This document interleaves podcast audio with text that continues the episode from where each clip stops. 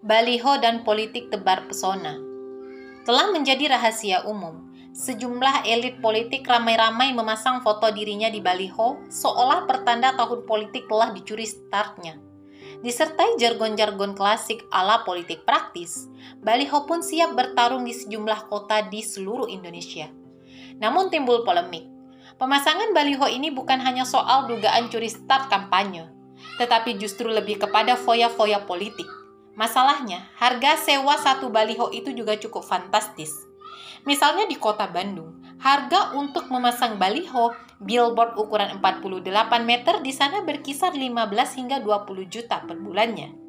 Biaya sewa baliho selama satu tahun bisa mencapai antara 180 hingga 200 juta. Itu biaya yang sudah lengkap dengan penerangan selama satu tahun, izin dan pajaknya juga satu tahun. Meski kampanye menggunakan baliho masih menjadi pilihan partai politik, menurut Kepala Pusat Penelitian Politik Lipi Firman Nur, penggunaan baliho sebenarnya belum bisa menjadi tolak ukur untuk mengerek elektabilitas. Pasalnya, kampanye baliho biasanya sekedar menarik perhatian dan memberitahu masyarakat akan adanya tokoh tertentu.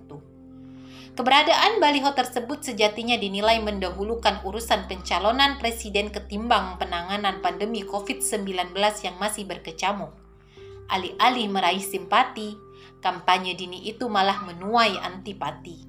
Sayangnya pula, pemasangan baliho dengan harga fantastis itu diiringi dengan penghapusan mural di sejumlah kota. Padahal mural itu berisi curahan hati rakyat, bukti kepiluan mereka di balik hantaman pandemi penghapusan mural-mural tersebut ketika pada saat yang sama terjadi pemasangan baliho-baliho tadi adalah sebuah bahasa opini represif yang sangat kasat mata. Di sana mengandung bahasa politik anti kritik, di mana ada satu opini yang hendak dinaikkan agar menarik publik, sekaligus ada opini lain yang ingin diturunkan demi membungkam kritik. Masalah di negeri ini bukan hanya jungkir balik si penguasa, lebih dari itu, di sana ada sistem pengampu pemerintahan yang bertumpu pada sekularisme. Landasan sekuler tersebut sangat besar peluangnya untuk lahirnya kebijakan-kebijakan ala kadarnya, pun yang syarat kepentingan pihak tertentu, khususnya pemodal. Tanggung jawab selaku penguasa pun mudah terkikis hingga akhirnya minimalis, karena mereka tak ubahnya pemerintahan boneka, mudah dikendalikan dari berbagai arah. Karena itu, rakyat jangan lelah melakukan muhasabah lil hukam, terus gencarkan koreksi kepada penguasa, jangan diam atas kezaliman, jangan ragu mengkritik jika yakin benar.